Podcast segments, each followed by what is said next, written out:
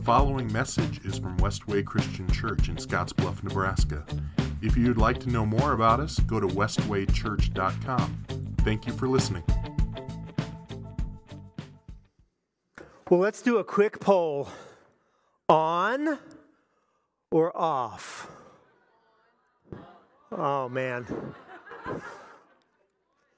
On. Whatever I want. You don't want that. You don't want whatever I want. Hey, I'm really glad that you're here today. Without faith, it's impossible to please God. This is what Hebrews 11:6 tells us. Without faith, it is impossible to please God. Which means if that's true and it is, means the opposite of that is also true. Faith is the way that God is pleased. So we have to ask this question then, well what is what is faith? If faith is the way that God is pleased, what is faith? Well, just a few verses before Hebrews 11 verse 6 in verses 1 and 2, the author writes this. Faith shows the reality of what we hope for. It's the evidence of things we cannot see. Through their faith, the people in days of old earned a good reputation. And then Hebrews chapter 11, we call that the faith chapter, goes through and it lists out all of these different people, many by name, some not by name. And it talks about the way that they were justified by their faith. Joe taught us about Abraham and Sarah last week. God made Abraham a promise, and Abraham was faithful. He showed faith. He demonstrated faith. He demonstrated belief that God would fulfill it by Abraham's own actions. The way that Abraham lived his life from that moment forward was an evidence of his faith. It was an active faith. And God kept his promise to Abraham. But it wasn't just to Abraham that this promise was given. Through Abraham's offspring, the entire world has been blessed. And that's our story as well. We, we trace our lineage, we trace our faith, we trace our Christianity back to Abraham, to this promise that God had made. Through you, you'll be the father of many nations, and we are the fulfillment of that in part. But years after Abraham and years before us, we have this story at the beginning of the Old Testament in the form of the book of Ruth. There are three main characters in the book of Ruth. There's Naomi the widow. There's her daughter, excuse yeah, Naomi the widow. There's her daughter-in-law Ruth, who is from Moab, who's a foreigner, and then there's a farmer by the name of Boaz.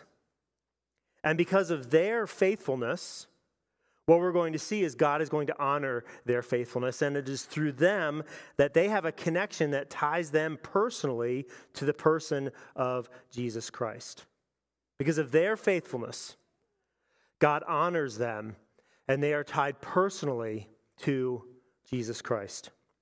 If you have your Bible with you, I would love for you to open it to the book of Ruth, Joshua, excuse me, let's start over. Genesis, Exodus, Leviticus, Numbers, Deuteronomy, Joshua, Judges, Ruth. If you have, well, if you're going to use one of the Bibles in the seat back in front of you, it's on page 172. I really recommend that you follow along in U YouVersion that has all of the verses that we're going to talk about today. And while you're turning to Ruth, I'm just going to read Ruth 1, verse 1, and it says this. In the days when the judges ruled in Israel, a severe famine came upon the land. So, a man from Bethlehem in Judah left his home and went to live in the country of Moab, taking his wife and his two sons with him. So, we need to talk briefly about where kind of Ruth fits in the story of the Bible. Like it says in that very first verse, in the days when the judges ruled in Israel. So, this is taking place. If we were to go back to the book of Judges, the previous book, that's when this story is taking place. They're taking place at the exact same time. If you remember, several years ago, we went through the book of Judges together.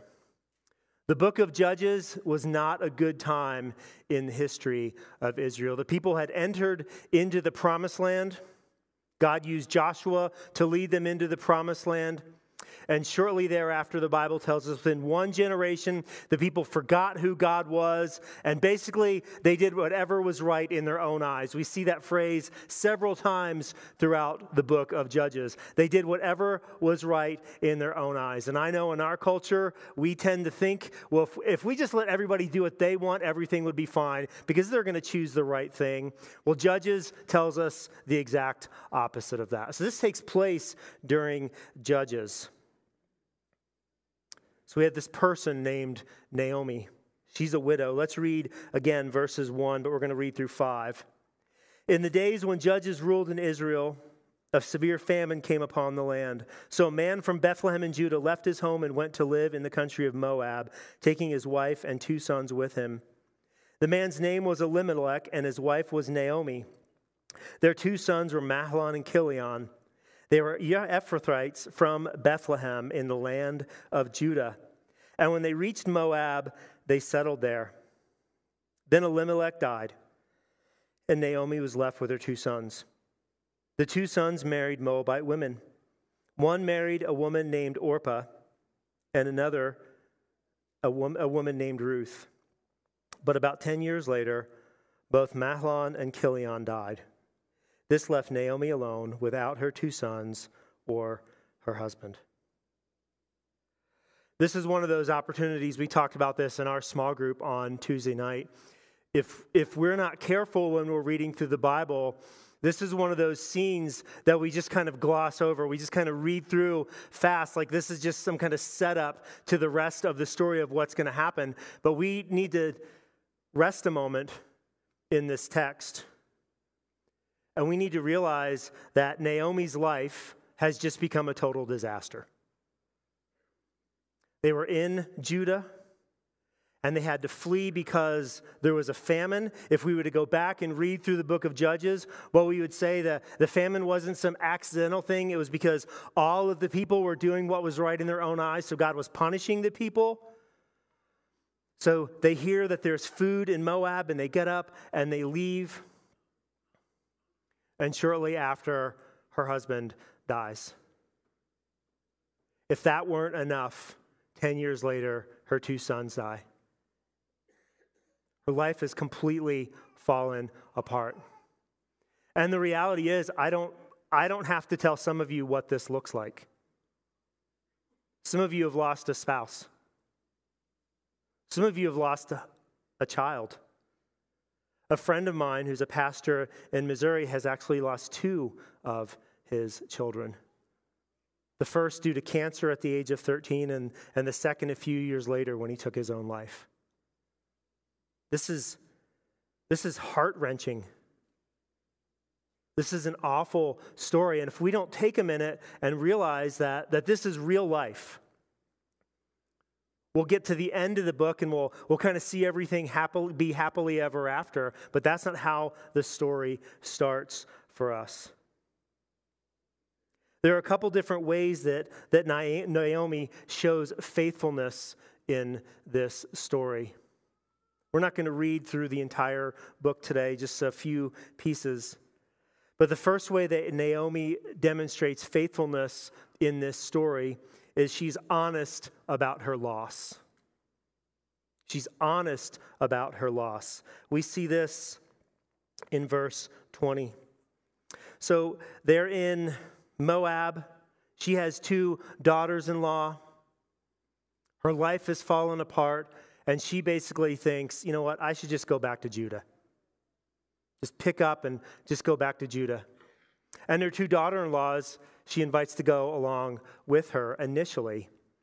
And they start walking back to Judah. And then Naomi turns to them and says, You know what? You guys should just stay here. I'm not going to have any more children.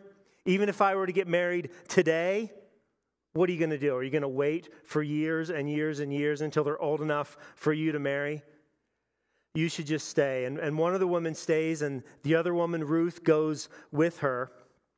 And then when they show up in Bethlehem, which ought to be a little bit of a light bulb moment for us, when they show back up in Bethlehem, I'm going to start at verse 19. So the two of them continued on their journey. When they came to Bethlehem, the entire town was excited by their arrival. Is this really Naomi? Listen to what Naomi says. Listen to the way she shows faithfulness by being honest. She says, Don't call me Naomi. Naomi means pleasant, by the way. Instead, call me Mara. For the Almighty has made life very bitter for me.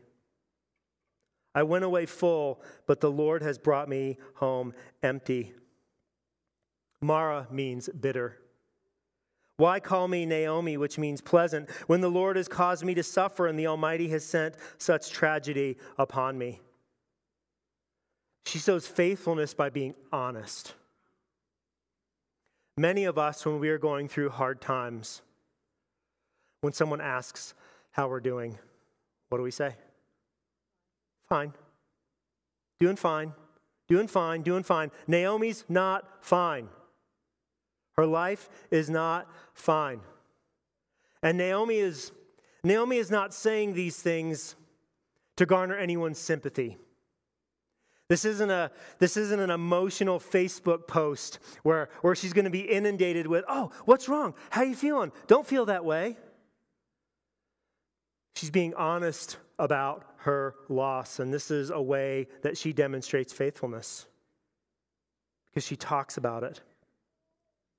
Here's the second way that Naomi demonstrates faithfulness in this story. And interestingly, it's not through something that she does. For me, if I flip the page over to Ruth chapter 2, I'm going to read verse 2. One day, Ruth the Moabite, her daughter in law, said to Naomi, Let me go out into the harvest fields to pick up the stalks of grain left behind by anyone who is kind enough to let me do it. Well, I said a second ago that this, that this is Naomi showing faithfulness through, through the words of someone else. So, so, what does that mean? Well, Naomi has clearly passed along to, the, to her daughter in law the faith of her people. If we were to go back and read through Leviticus and we would read through Numbers, we would find instructions for farmers and for field owners that at the time of harvest, what they're supposed to do is they're supposed to leave some food out for the, for the widows and foreigners to come along and take from. So, what we see in this story is, is Naomi is showing faithfulness by passing on the faith to the next generation. This is a way as Christians that we show faithfulness. We pass along the faith, we pass along the systems and the structures of our faith to the next generation. And Naomi does that, so she is faithful. She shares this. So Ruth knows that she can walk out to a field, and this is so strange, and we're going to talk more about this in a minute when we talk about Boaz. But despite the, the chaos that is Israel and Judah right now, despite the disregard for, for so many of God's laws, there's a remnant. There is someone who is still faithful. And what Ruth and Naomi are counting on is that faithfulness. That they're just going to go out to the field and what they're going to see is, is grain for them to gather. So let's talk a little bit about Ruth from Moab. This is a person who consistently demonstrates faith in this story. In verses 16 to 18 from verse 1, when, when Naomi's trying to send the girls back, listen to what Ruth says. Don't ask me to leave you and turn back. Wherever you go, I will go. Wherever you live, I will live. Your people will be my people. And what she says next indicates that it's not just faith in her. And your God will be my God. Wherever you die, I will die. And there I will be buried. May the Lord punish me severely if I allow anything but death to separate us. When Naomi saw that Ruth was determined to go with her, she said nothing more. So Ruth in chapter 2 trusts in this, in this system that God has set up for people like her. I wonder what that would be like for us to trust in the systems and the structures that God has set up for our own good. Rather than trying to forge our own path, rather than thinking that our way is better, we sang that in a song, Your Way is Better. That's what we just sang a moment ago. Your way is better. What would it be like if that's how we lived our lives? We trusted God's way. Ruth and Naomi does. Do, does, do. I went to Bible college. I'm not an English major. See, Ruth trusts in God and the systems and structures that He has set up for them. That's faithfulness. She also follows and submits to the instructions of Naomi. She actually goes out and works in those fields. Can imagine as Naomi's passing this along to her. This is, this, is, this is what our law teaches us. This is what God teaches us. And I think Ruth, if you go out to a field, you're going to find food. And so she does. And if you read through chapter 2, you, you see how that whole scene unfolds. And then in chapter 3, she proposes to Boaz, and we haven't talked much about Boaz yet. Seems like I'm jumping the gun a little bit. But in Ruth chapter 3, she's going to propose to Boaz, this man. She's going to ask him to redeem her and to marry her. If we go to, this in chapter 2, excuse me, beginning of chapter 3. One day Naomi said to Ruth, My daughter, it's time that I found a permanent home for you so that you will be provided for. Boaz is a close relative of ours, and he's been very kind by letting you gather grain with his young women. Tonight he will be winnowing barley at the threshing floor. Now do as I tell you. Take a bath and put on perfume and dress in your nicest clothes. Then go to the threshing floor, but don't let Boaz see you until he's finished eating and drinking. Be sure to notice where he lies down. He will tell you what to do. I will do everything you say, Ruth replied. Do you hear the faithfulness? So she went down to the threshing floor that night and followed the instructions of her mother in law. After Boaz had finished eating and drinking and was in good spirits, he lay down at the far end of the pile of grain and went to sleep. Then Ruth came quietly, uncovered his feet, and lay down. Around midnight, Boaz suddenly woke up and turned over. He was surprised to find a woman lying at his feet. Who are you? he asked. I am your servant Ruth, she replied. Spread the corner of your covering over me, for you are my family redeemer. I don't want you to jump ahead in this story. This is a strange story to our ears. And what I want to tell you is there's, there's nothing seedy in this story. There's nothing, there's nothing sexual that's going on in this story. And we know that because of what Ruth says. Spread the corner of your covering over me, for you are my family redeemer. She's not asking Boaz to have sex with her. She's asking Boaz to redeem her. She's asking Boaz to save her and to save Naomi. Ruth demonstrates faithfulness by being obedient to the people in the story by being obedient to God. She also demonstrates faithfulness by demonstrating patience. You know, we read these four short chapters. Takes a little less than 15 minutes. But one of the things that we have to see is this takes place over 10 plus years. Remember, there's a famine in Judah. They leave and go to Moab, where her husband, Naomi's husband, dies. And then 10 years later, the two sons die. This is later in the summer. Wonder how impatient we would be in an age that lacks patience. In waiting for God to deliver us, in waiting for God to redeem us. How many times do I have to go out to this field and gather up this grain and take it back home to Naomi? When is God going to fix this? When is God going to redeem this? When is God going to make my life whole? When is God going to solve this problem? Because I mean, I'm being faithful to Him and He's taking forever. And we don't see any of that in this story. And then there's the third character there's Boaz, the farmer. In contrast to Naomi, he's wealthy and influential.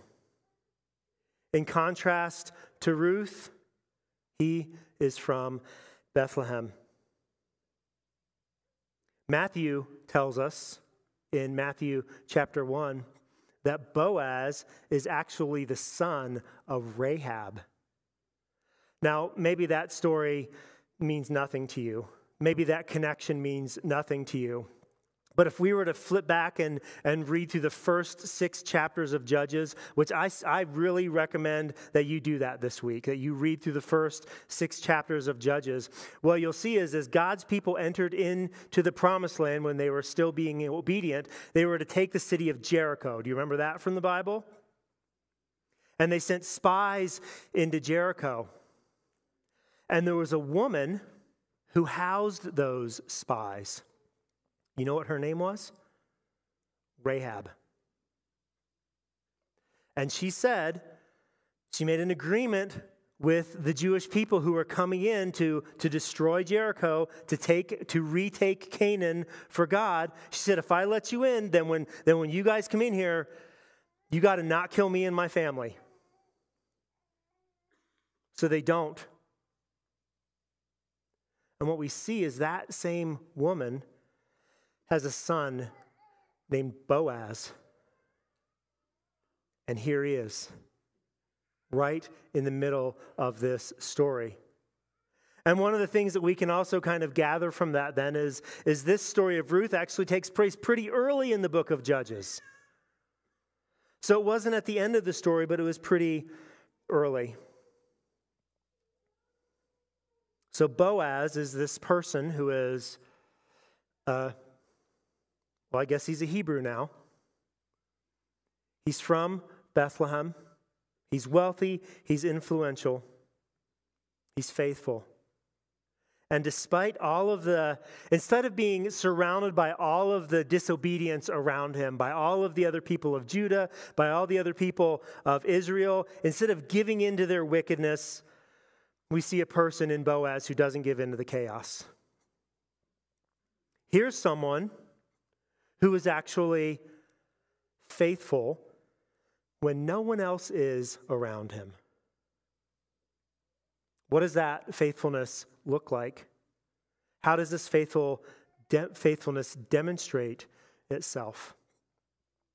Several years ago, when we, after we went through the book of Judges, um, Becky had, had written this online article and she called it Turn the Page because at the end of Judges, it, it really ends bleakly. A lot of chaos, death, and destruction. There's not a lot of satisfaction in the book of Judges. But what she did was she turned the page and she finds this book of Ruth. And she wrote this online or blog post. I don't know if anybody calls it a blog anymore, but that's what it was. We uh, posted a link to that blog post in the YouVersion app. I encourage you to read that this week, but I just want to share something from her post. What she did was she compared and contrasted what was happening in Israel and Judah with what Boaz did. And it's a pretty stark contrast. In Boaz's farm, Women were safe and found community with other women. Women were especially protected and provided for by the men. Men were commanded by their boss not to touch the women, and the men obeyed. Men drew water for the women. There was a shelter and breaks for all the laborers. Foreign, vulnerable, desperate women received special generosity, consideration, and care. Boaz greeted the harvesters with the Lord's blessing when he arrived, and the blessing was returned. He asks his people for information because he trusted them. They spoke the truth because they trusted and respected their leader. This is the total opposite of every other thing that is happening in Israel and Judah during this time. Boaz is a remnant because surely Boaz grew up hearing from his mother Rahab, who had talked about what it was like to be faithful who had talked about what happens when you're faithful. What happens when you trust in the people that God has placed in your life? So, how else is Boaz going to be raised? But it's not just in those things. I said earlier that there was nothing seedy about Ruth going to lay at Boaz's feet. And I think that one way that Boaz is faithful is that when Ruth comes to him in the middle of the night, he does not take advantage of her. Instead, he says this. This is Ruth 3, beginning at verse 10. The Lord bless you, my daughter, Boaz exclaimed. You are showing even more family loyalty now than you did before, for you have not gone after a younger man, whether rich or poor. Now, don't worry about a thing, my daughter. I will do what is necessary, for everyone in town knows you are a virtuous woman. But while it's true that I am one of your family redeemers, there's another man who is more closely related to you than I am. Stay here tonight, and in the morning I will talk to him. If he is willing to redeem you, very well, let him marry you. But if he is not willing, then as surely as the Lord lives, I will redeem you myself. Now lie down here until morning. So Ruth lay at Boaz's feet until the morning, but she got up before it was light enough for people to recognize each other. For Boaz had said, No one must know that a woman was here at the threshing floor. Then Boaz said to her, Bring your cloak and spread it out. He measured six scoops of barley into the cloak and placed it on her back. Then he returned to the town. I want you to notice that Boaz is concerned about her honor and Boaz is concerned about her reputation. Boaz demonstrates faithfulness, first by being faithful to God, by the way he follows the law, by the way he allows the grain to fall on the ground and not harvesting all of it. In fact, if you were to read the whole story of Ruth, again, it takes 15 minutes.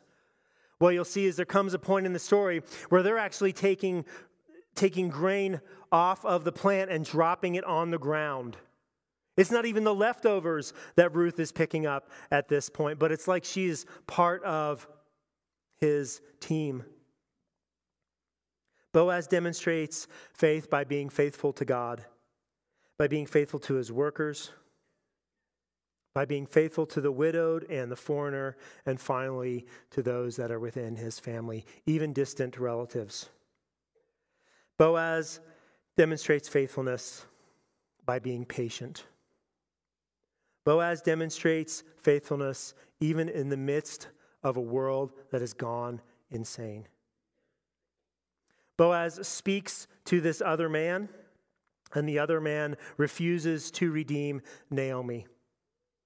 So Boaz is free to marry Ruth, bringing her freedom and giving her hope.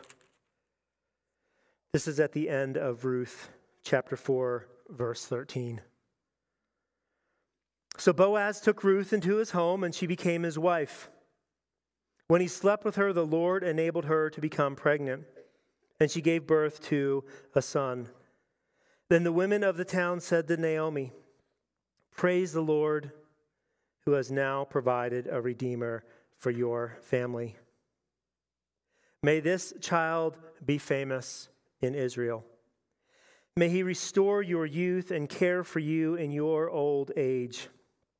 For he is the son of your daughter in law, who loves you and has been better to you than seven sons.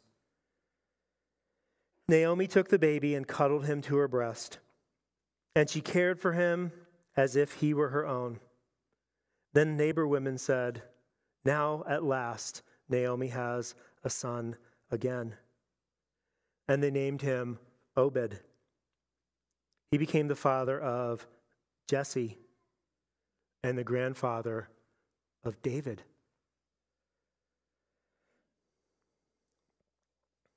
I told someone this morning when they were coming in about this book. I said it's really kind of a it's really kind of a soap opera.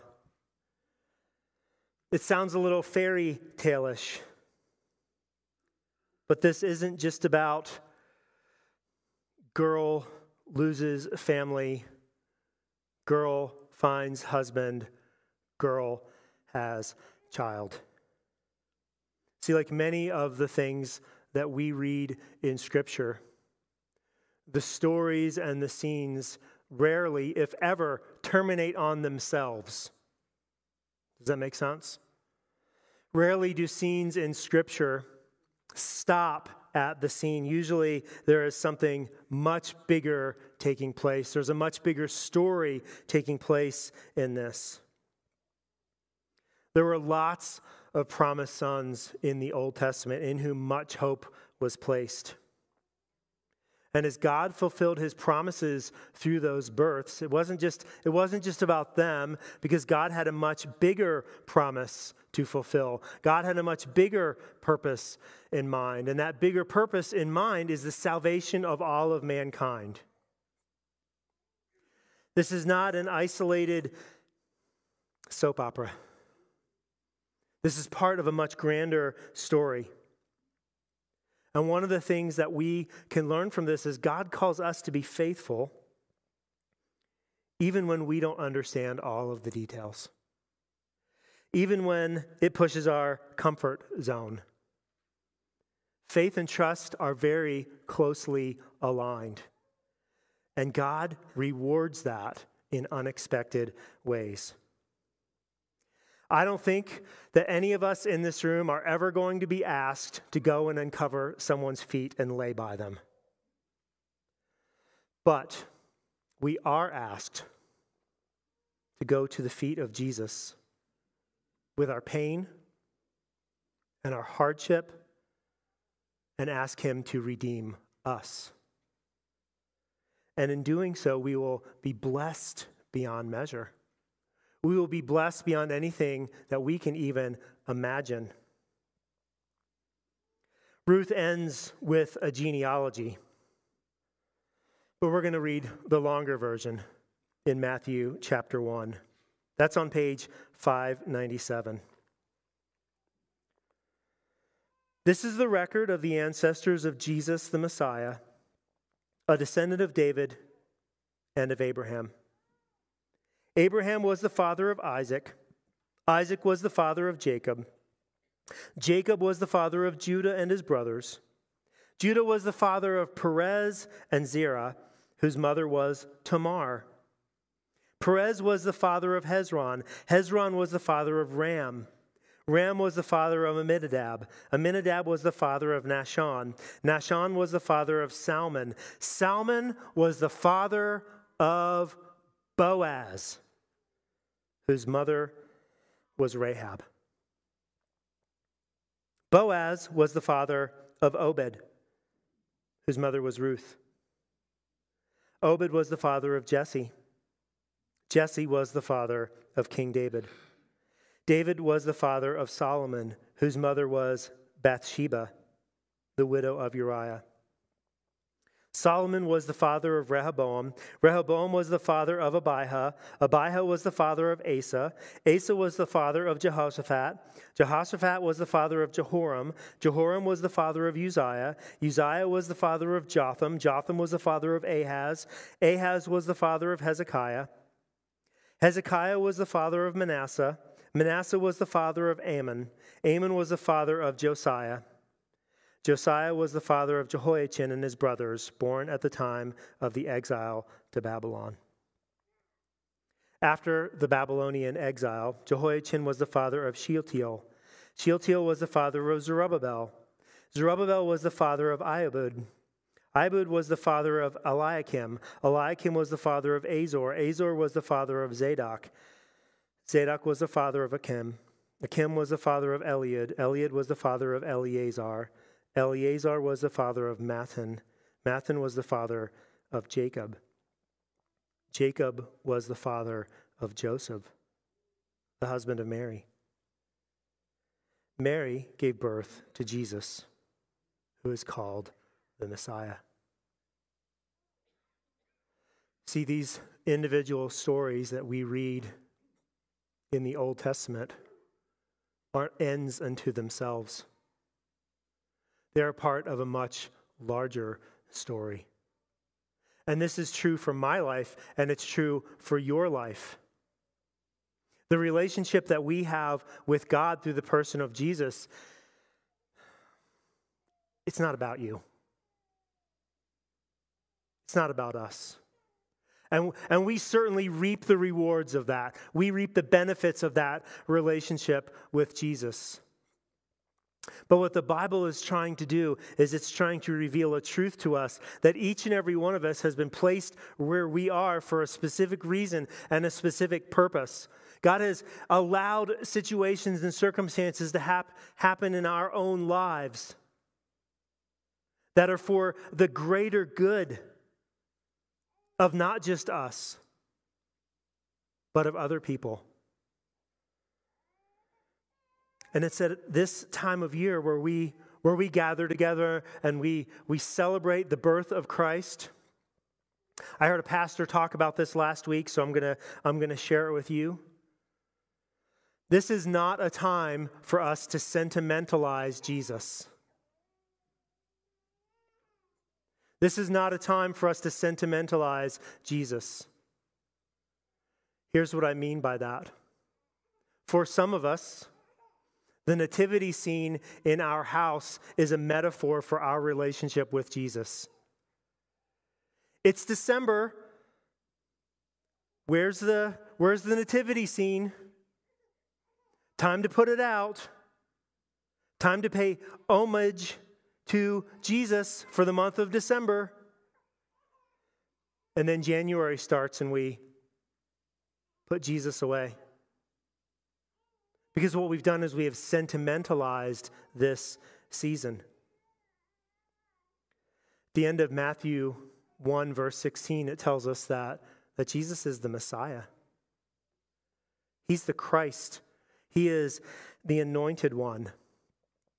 Jesus is the lamb that takes away the sins of the world. And he did that not as six pound, eight ounce baby Jesus. But he did that through his death on a cross by spilling his blood, by allowing his body to be beaten, so that we would have new life, so that we could celebrate with true joy this season the arrival of Jesus. When you came in today, you should have seen the communion on the table back there. I would love for you to take that out right now.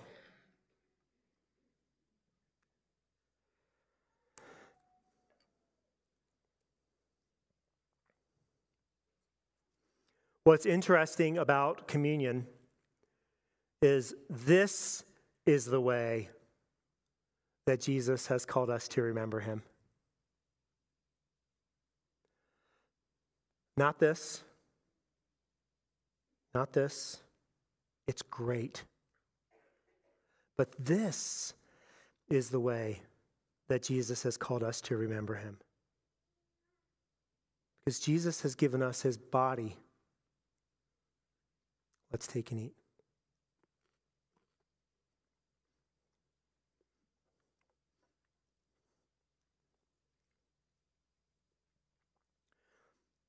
The blood of Christ was poured out for us for the forgiveness of our sins. Let's take and drink.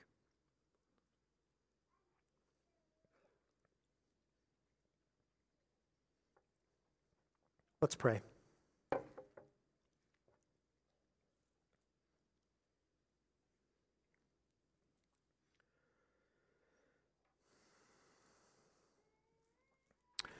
Father, as we read through these stories in the Bible, Help us to see the larger story. Help us to not get caught up in the shorter stories. Help us to see how the shorter stories point to the real story, which is your son arriving in a manger in the same town of Bethlehem that Ruth gave birth to Obed. But the story didn't end there.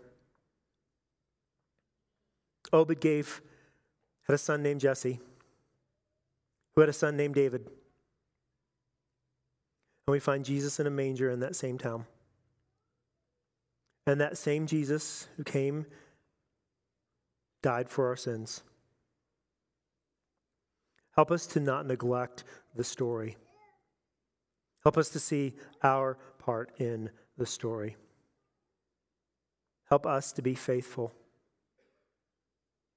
And then allow us to reap the rewards of faithfulness.